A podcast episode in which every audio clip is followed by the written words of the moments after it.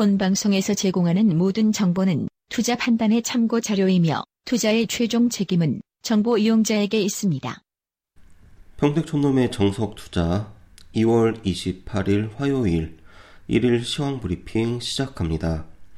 오늘 코스피 시장은 외국인과 기관의 쌍끌이 매수에 상승세를 보였습니다.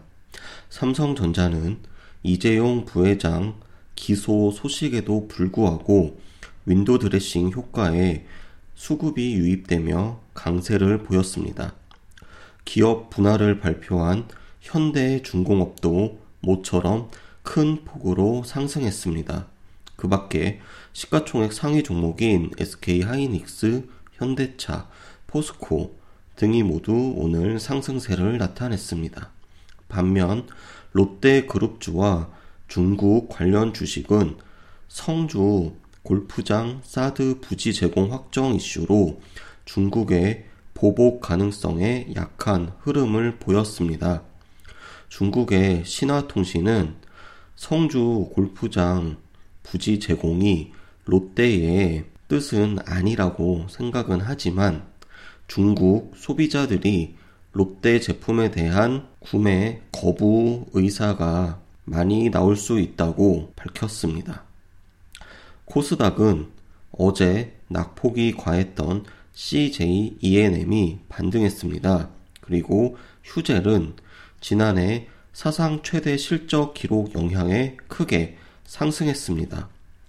어제 CJ ENM은 중국의 주요 포털에서 국내 콘텐츠 업로드 중단되었다는 소식에 급락했었습니다.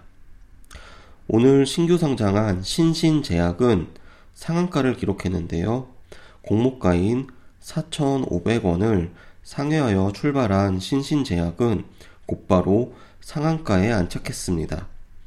파스로 대표되는 붙이는 의약품 전문 업체로 최근 안산에 신규 공장 건설을 진행하고 있습니다. 이어서 사이트 전문가 오늘 전략입니다. 오늘 평택저놈은 보유 중이던 자연과 환경, 현물 종목을 20% 수익 매도했습니다. 이 종목은 며칠 전 팟캐스트 방송을 통해 안희정 테마주 중에서 보유하고 있는 종목이라고 소개를 했었는데 오늘 차기 대선 후보들의 4대강 복원 추진 관련 설문조사 결과에 급등하여 상한가를 기록했습니다.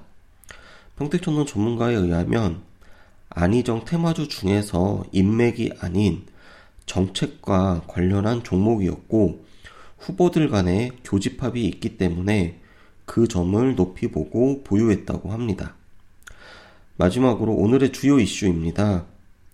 우리 시간으로 내일 오전 11시 트럼프 대통령이 취임 후 처음으로 상하원 합동의회 연설을 합니다. 핵심은 법인세 인하와 소비세 관련한 발언을 할 것으로 보입니다. 만일 트럼프가 법인세에 대해서 큰 폭의 인하를 발표한다면 아마도 다우지수는 급등 예상이 됩니다. 반대로 이 인하폭이 예상보다 낮으면 실망 매물이 나올 수도 있습니다. 우리가 내일 3일절 휴무이기 때문에 내일은 이 트럼프 대통령의 발언이 가장 중요한 변수로 작용할 것으로 보입니다.